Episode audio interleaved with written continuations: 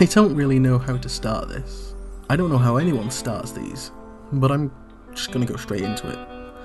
Since the summer of 2017, I have been employed, up until June of this year. But in that time frame, there was not a single day, week, month where I didn't have a job. I was always in employment, I was always working, I was always doing my best to keep myself busy, and I was putting energy and effort into companies that, let's be honest, they didn't really deserve it. And come the end of June, I was fired from my last company. For silly reasons, for stupid reasons that I don't even need to talk about. They were just they were just ridiculous and they were just errors. Did I deserve it? Perhaps, but I never did anything wrong. But that's by the by. From June of this year until last week, I didn't have a job.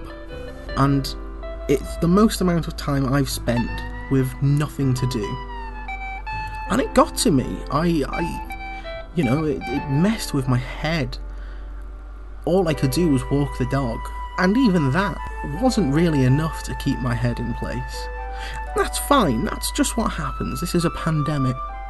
People are going through so much worse than I am, and these people have just got to deal with life's consequences because of a virus, and I shouldn't complain. In October, I got a phone call and I got told to go to an interview for a respectable retail chain within the UK. So I went and I did this interview, and they were great. I, I it was a nice interview. The interview was lovely. They told me I was I was good, and that I'd expect a phone call within the month. By the end of the month, I think they said. So I waited. This was the beginning of the month. I had a lot of time to kill. And then in the middle of the month, I received a phone call, but not off of the retail chain, off of a company I barely remembered applying for. They offered me a job and asked me to start the next day. And I did. I said yes. Because why wouldn't I? I had been sat on my backside for months.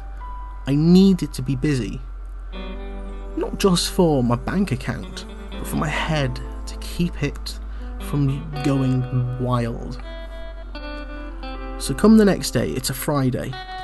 I wake up early and I sit at my desk, the same desk I'm sat at now.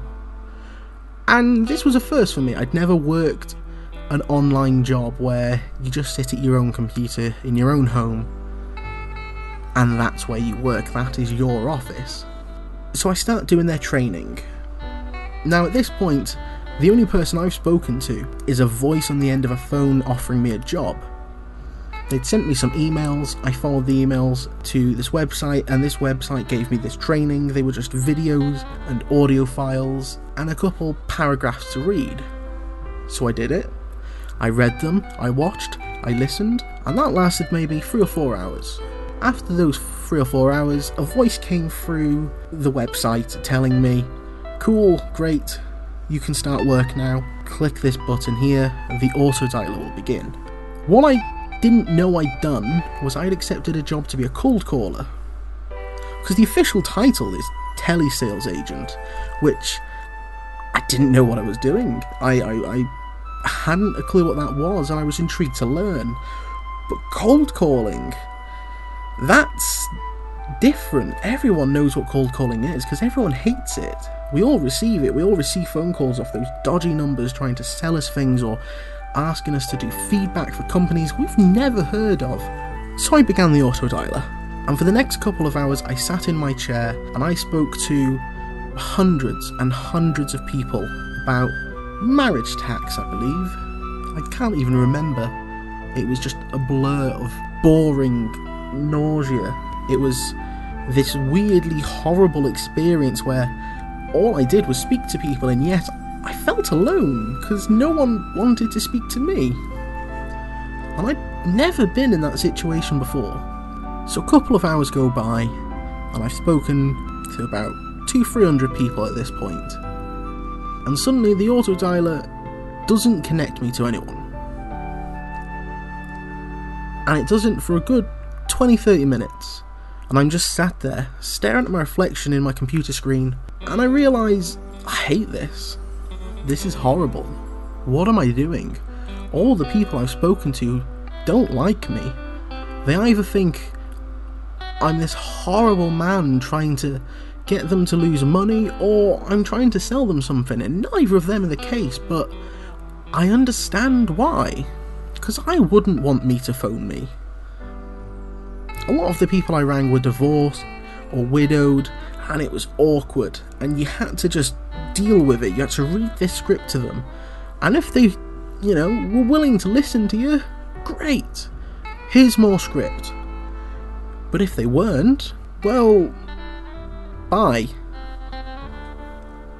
I finished my shift and I finished the day and I went home in a sense.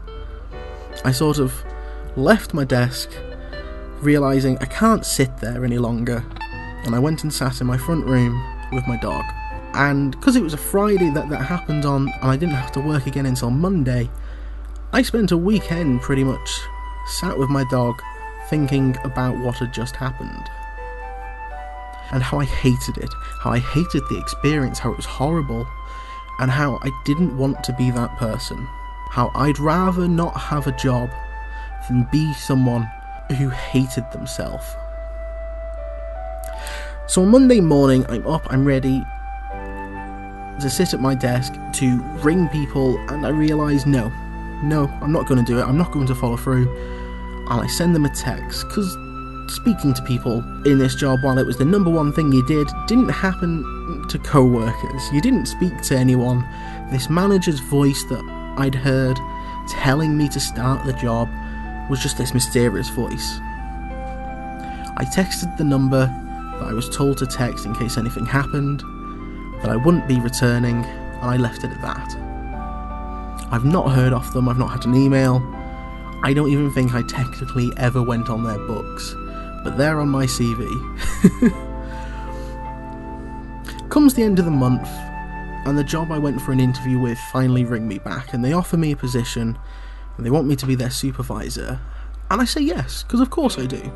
I'm scared, terrified, but I do it and for the past week or so, I've been learning to be their supervisor. And I'm excited to start this role.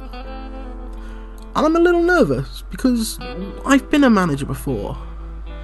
But I didn't manage per se. I did back office stuff and I worked on the, the computer part and I opened the store and I closed the store. And I held a higher position than I'm in now.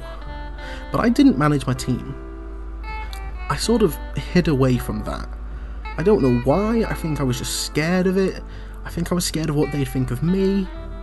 But I didn't do it. And that's my fault. But I want to be that person now. I want to manage my team. I want to lead people. I want them to enjoy coming to work for my shift, knowing, cool, we've got Josh. Josh is going to lead us to a good day. Doesn't matter what time it is, doesn't matter how long they're there for, I want them to know that they're in good hands. I want to be the manager that I would have wanted. I wanted to lead me into work. Because no one really wants to be there, and I understand that because do I want to be there? Besides being busy and getting paid, is it what I want to be doing? No, but I'll happily do it. Because it's what needs to be done. And I want to enjoy my day, and I want them to enjoy their day, so I will be that person. And hopefully, in a couple months' times, I'll be able to sit here and say I am that person. But until then, we'll just have to wait and see. Share with me your fantasies. I'll tell you all my dreams. Tell me about the monsters in your. This has been Rambling, a podcast about life. Background music courtesy of Mixkit. Outro song Forever and Always by Elastic Bandit. I have been your host Josh, and until next time, stay safe.